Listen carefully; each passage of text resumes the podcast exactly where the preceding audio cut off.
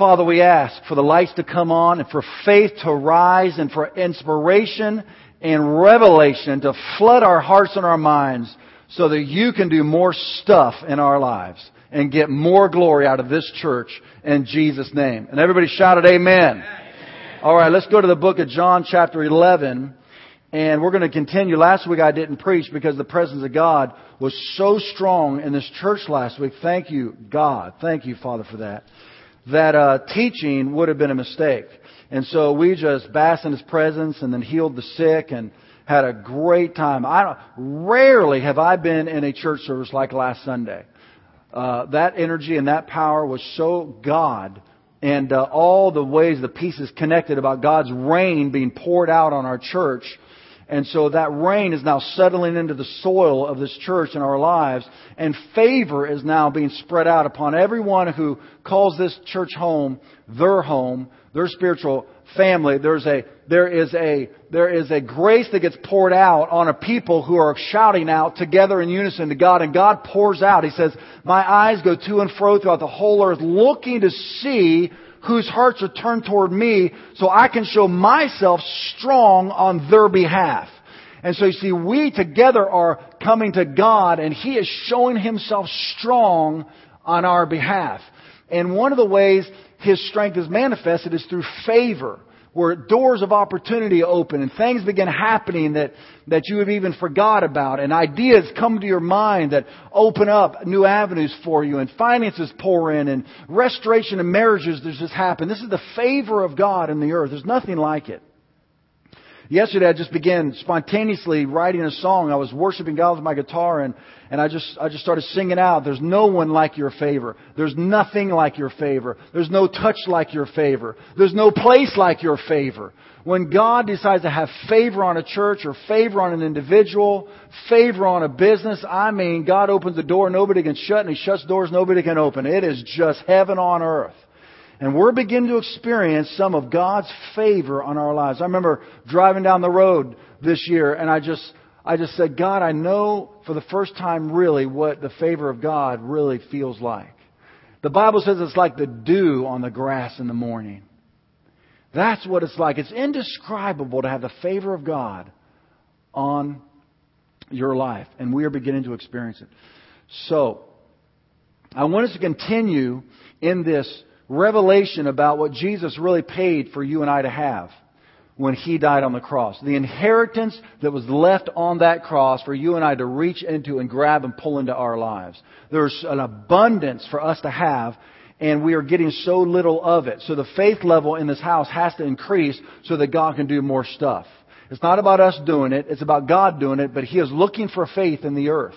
And so by my teaching and the Holy Spirit's gift of revelation, faith comes. I was praying with Mark in the car this week. I told you I feel that I've been healed of something.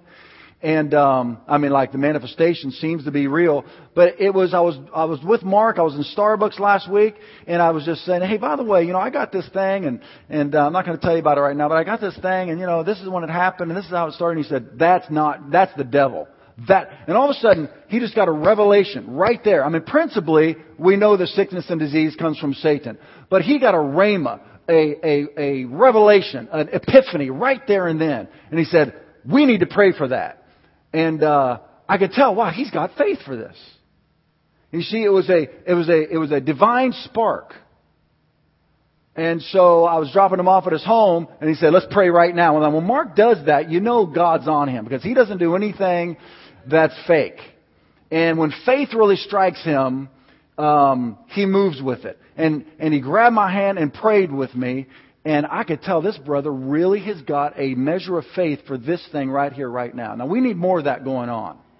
We need more of those divine sparks of faith that move mountains. And that's where we are heading. We're starting to see it, but we're just in the shallow end of this. So let's move forward. So, today I want to talk about, um, well, we're going to jump into the sermon that I've been trying to preach for the last couple of weeks. We're probably going to make it through point one. We'll pick it up next week. But, but, um, today I want to talk to you about the main motivation of why God still heals today. The title of the message is Why Does God Want You Healed? Obviously continued.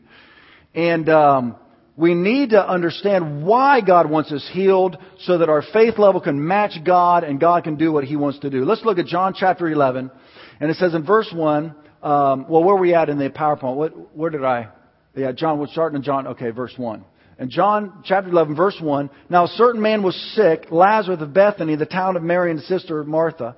It was that Mary who anointed the Lord with fragrant oil and wiped his feet with her hair, whose brother Lazarus was sick. Therefore the sisters sent to him, saying, Lord, behold, he whom you love is sick. Jesus' love is the number one and primary motivation for healing the sick today, just like it was when he walked the earth. I mean, that's what point one's going to be in a few minutes, but I'm just going to go ahead and jump the gun. You know, there are three motivations for Jesus healing the sick. I'll go ahead and give them to you right now. One is his compassion on the sick. That's on your notes. In your bulletin, you have the notes there. The second one is the promotion of his kingdom. And the third one is the proof that he's the Christ.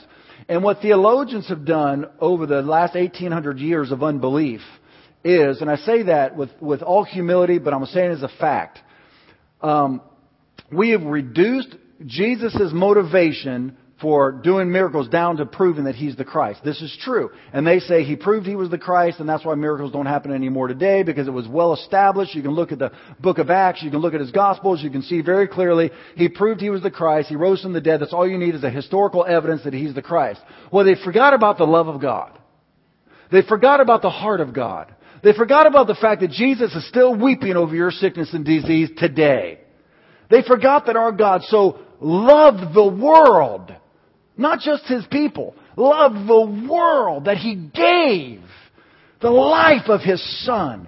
And to somehow reduce God's heart down to some kind of a stoic, intellectual, two-dimensional, theological reality means you, you just don't know God. And I'm going to tell you how you get to know to God the best is when He touches you. This is why when people don't get healed, they feel unloved by God. Because anybody with, with, with common sense knows that if God's the God of love and He healed that person, and, but He didn't heal me, they immediately go to the love factor. Because that's the main motivation for God to heal or anybody to nurture somebody, to touch somebody, to encourage somebody, is compassion. So that's why people feel unloved by God, abandoned by God, dissed by God when they aren't healed. They immediately go to that place of love. Now, what we know, and I pray that you know, is that's not true. God is so deeply in love with you and wants your sickness and disease removed from your life to restore the dignity of your humanity and bring you back to a sozo wholeness of healing that He is pining after your healing. What we are doing is agreeing with Him so that heaven can break open into this place and more of us can experience this love of God that manifests itself in a healing touch. And today I'm going to talk to you about receiving and how to get to that place of receiving. Much of what God wants to do doesn't happen because we have a very difficult time receiving the love of God, which within that love comes healing, comes deliverance, comes salvation.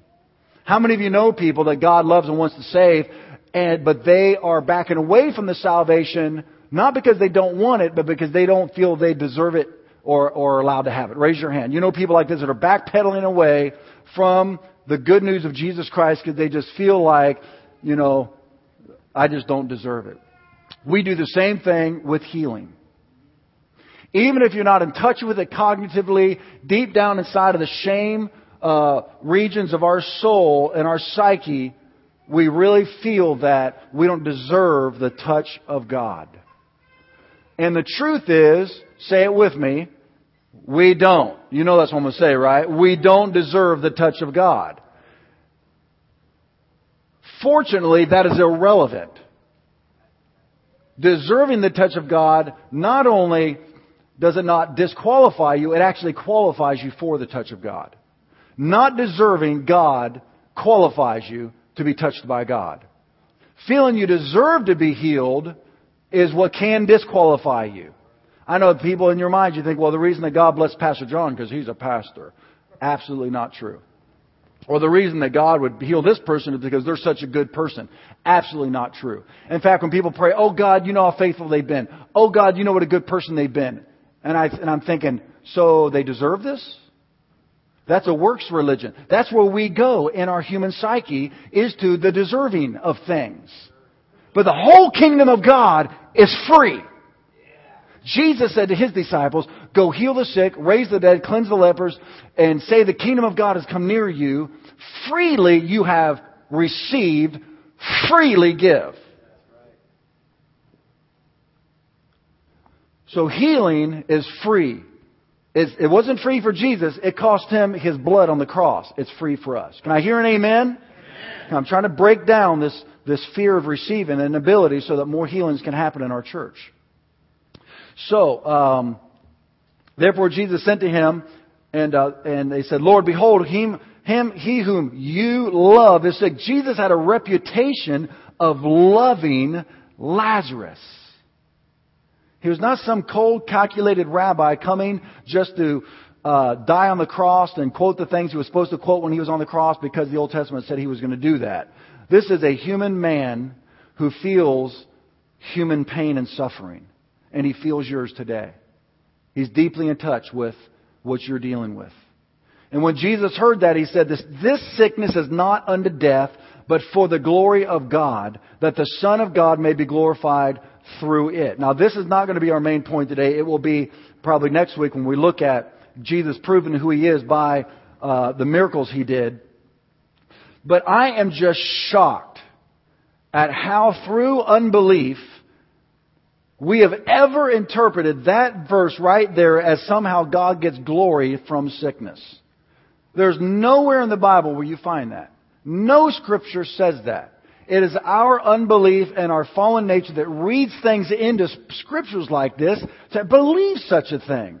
And using this very passage to teach that God gets glory out of sick, sickness is just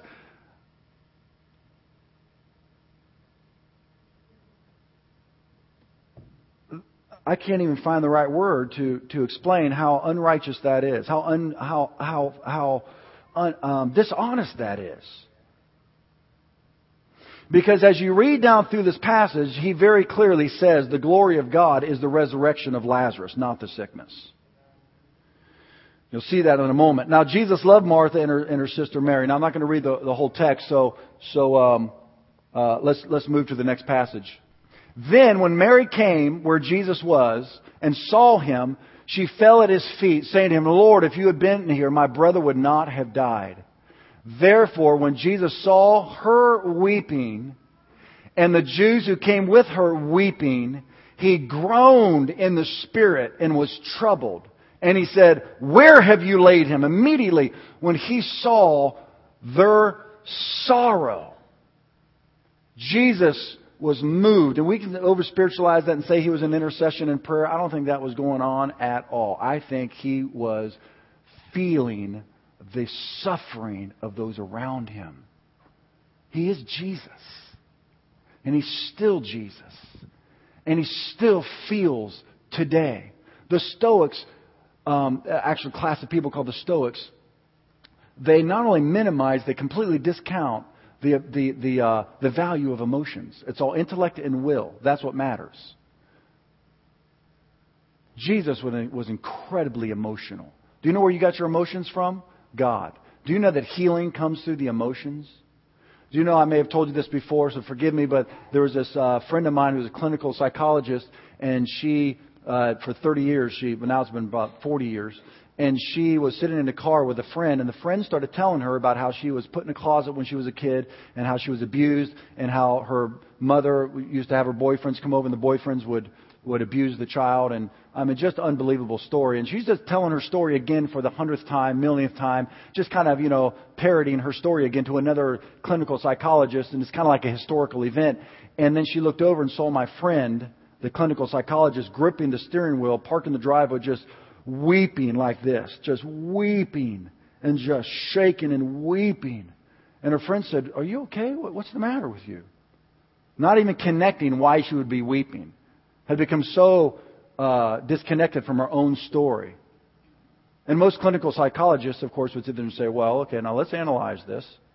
You know, not being connected emotionally to the patient, which is one of the rules of thumb, right? You don't want to get emotionally invested because then you can't see clearly. Jesus gets emotionally invested.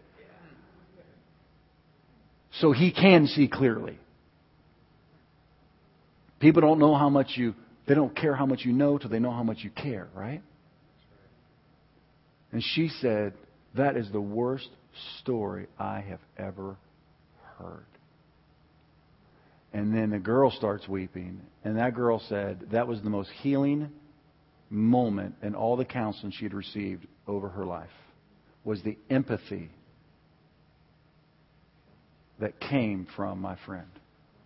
That was the heart of God. Emotions are a powerful force.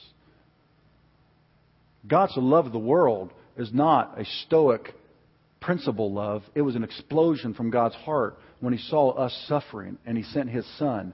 And that's why they call it the passion of the Christ. So here's our Lord, here's our Jesus walking into a very physical, earthly, real scenario of his friends and his best friend, one of his best friends, Lazarus, who's died. And he's feeling the sorrow. He says, Where have you laid him? And they said to him, Lord, come and see. Now, this right here is our memory verse this week.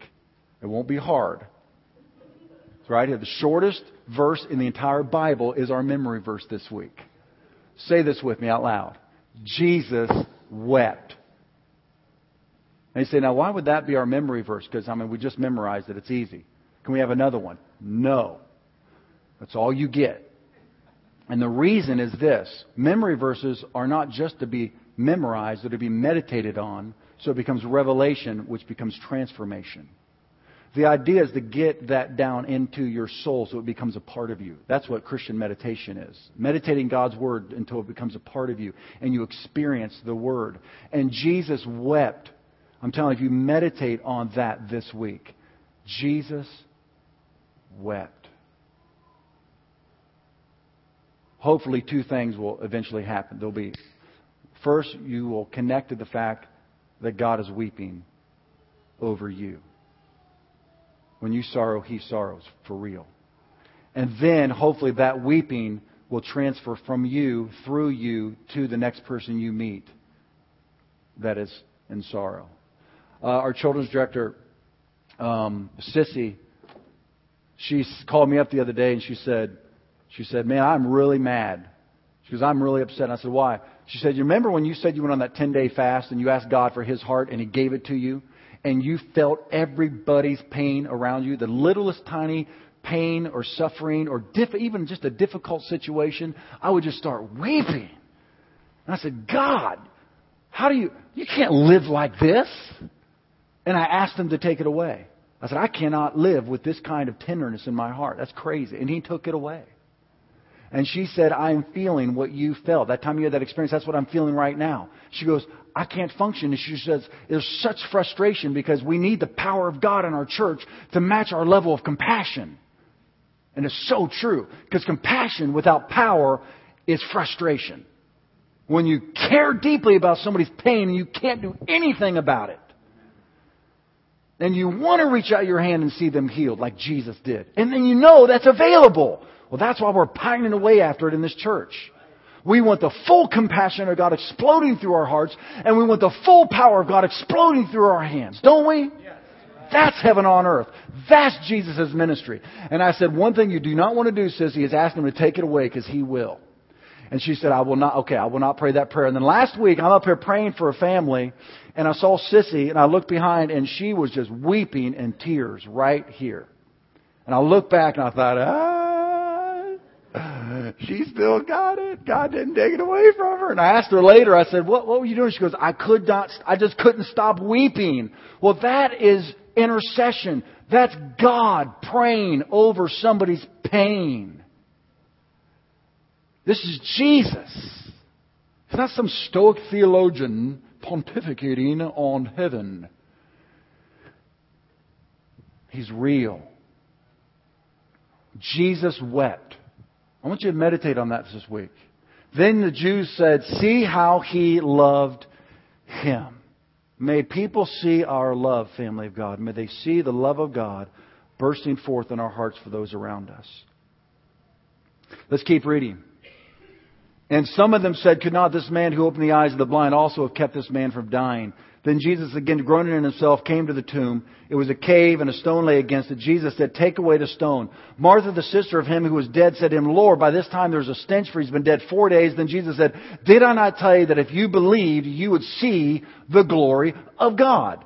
There. There's the definition of the glory of God. Right in the very same text that we began with. You tell me. What was he saying to her? What's the glory of God? Did I not, the resurrection, did I not say, if you would believe, there's the connection? Oh, you are, sissy. I was talking about you. I didn't see you. I'm sorry. I thought, oh, there, okay, you're. There she is. The weeper. I'm sorry. You haven't prayed that disastrous prayer I prayed, have you? Don't do it. Don't do it. And then you need to start laying hands on other people, and, and hopefully that thing can transfer on us. And I mean that. When you get something from God, you become a conduit of the thing that you've received from heaven.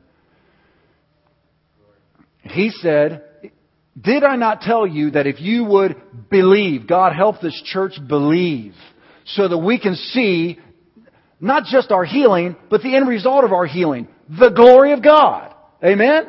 God doesn't get glory out of sickness. That's a curse. God gets glory out of His healing invading sickness, His life invading death, His prosperity invading poverty, His wisdom invading confusion. He's trying to restore the human condition back to a place of godly dignity by bringing wholeness back into our lives. The invasion of heaven on earth. So they took away the stone. Next verse. Then Jesus looked up and said, Father, I thank you that you've heard me. I know you always hear me. I pray we come to that place, family of God, that we can have that kind of confidence when we pray to God. That's where He wants us to come to. That's where we're supposed to be living. Father, we know you always hear us. But we said this for the benefit of those standing around us, that they may believe that you sent us. That's what our prayer should be. When he had said this, Jesus called out loud in a loud voice, Lazarus, come forth. That was a voice of compassion. The dead man came out, his hands and feet wrapped with strips of linen and a cloth around his face. Jesus said to them, take off the clothes and let him go. Now, I'm going to ask the brother to help me. Mike, will you take this basin up here? Bring this basin up, up onto the stage.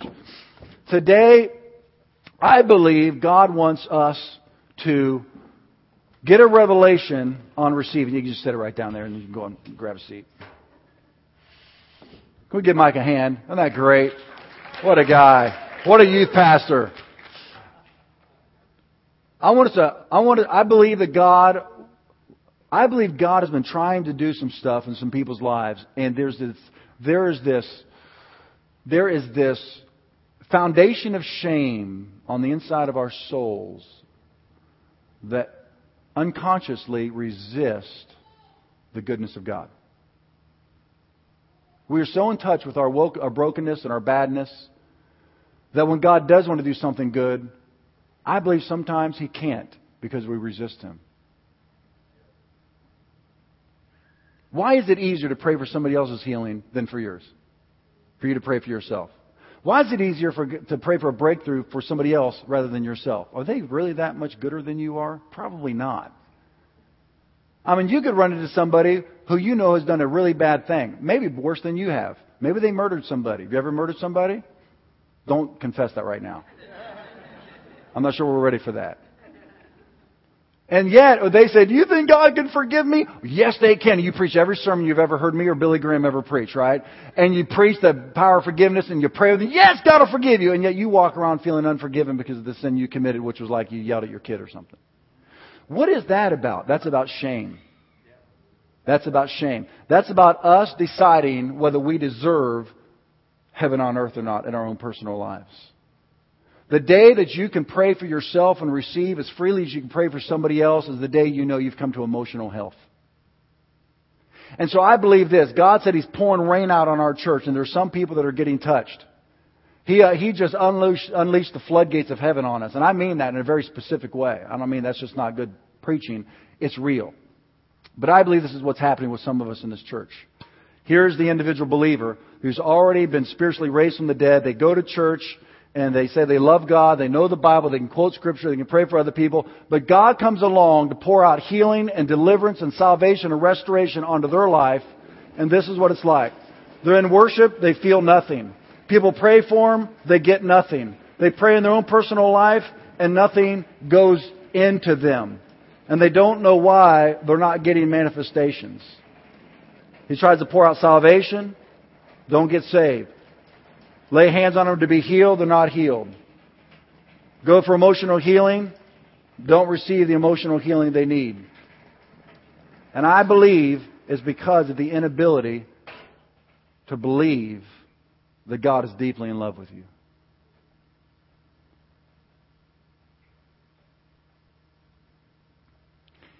And I believe that what God wants to do this morning is to ask you to please take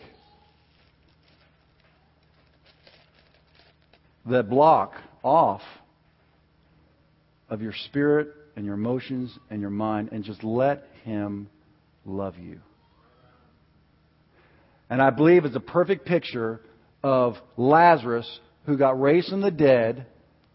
But do you notice that Jesus said, Take the grave clothes off of him?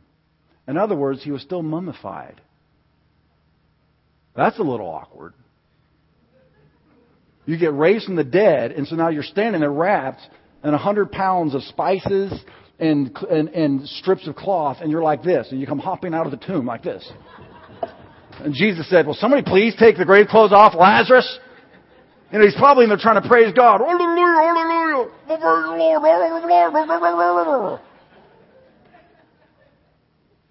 And I believe that is a perfect picture of many believers. We've been raised from the dead spiritually, but we come to church like this, bound up with addictions to alcohol, drugs, pornography. And there's very little water left for the move of God in this church. I need more water. Somebody go get me more water. Please help me. Where's the water? There. Look at that. God always provides a ram in the bush.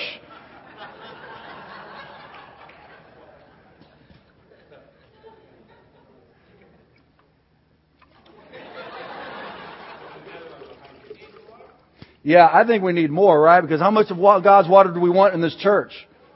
Huh? How much water do we want? Look at that. Oh, look oh, he's, oh, look at this. How much water do we want in this church? All right, come on, Tom.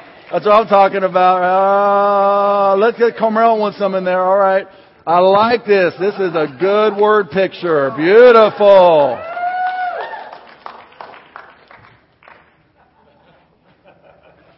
So, yeah, yeah, what, this is what God wants to do. He says, pour out so much on you have not room enough to receive it, right? Isn't that what he said? And we're like, isn't that a nice little verse?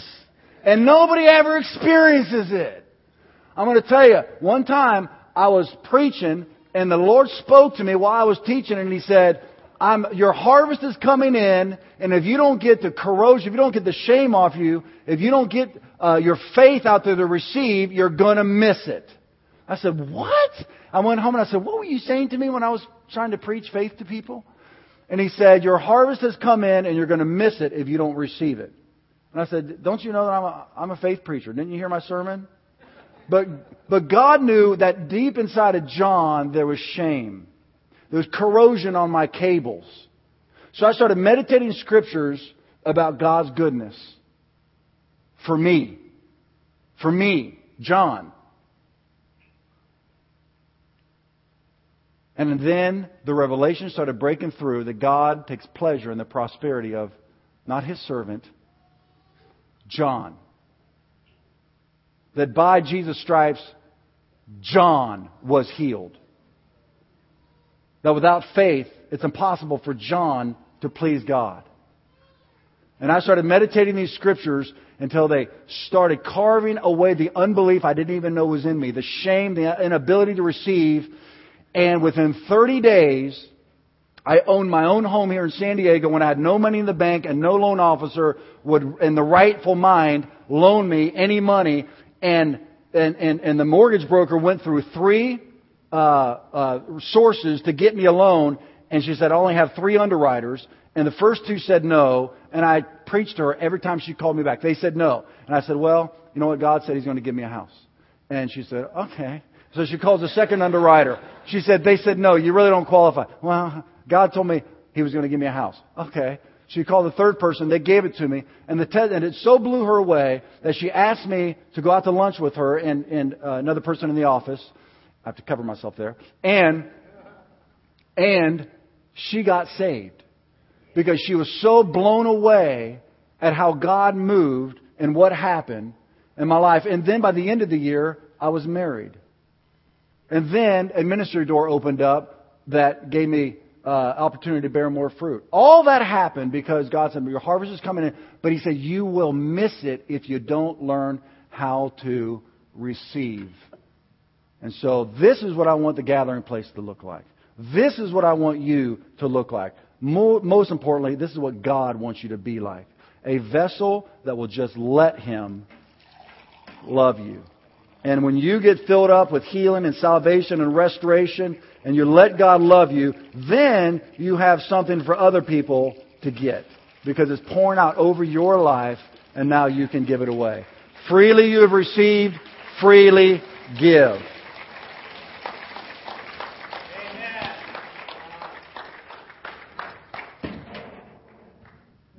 This is great. There's water everywhere. I love it. God's raining on us, and we need to receive it. Let's open our hands right now to God. And let's ask our Jesus, who's weeping right in this moment over your pain, to come. Just, this is the phrase God gave me to say, and it, and it helped me. God, I, I let you love me. I'm going to let you love me. Just say that to the Lord. Just open yourself up and say, God, rain on me. Touch me. I'm going to receive everything you have for me.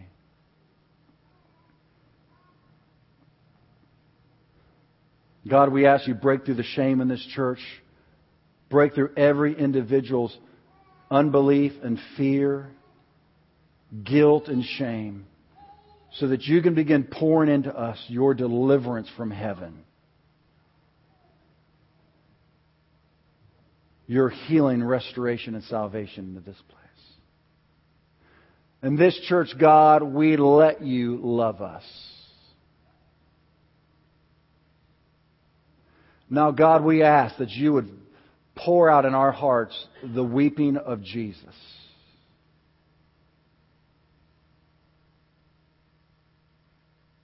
pour out the compassion of the Son of God into this church and into our hearts.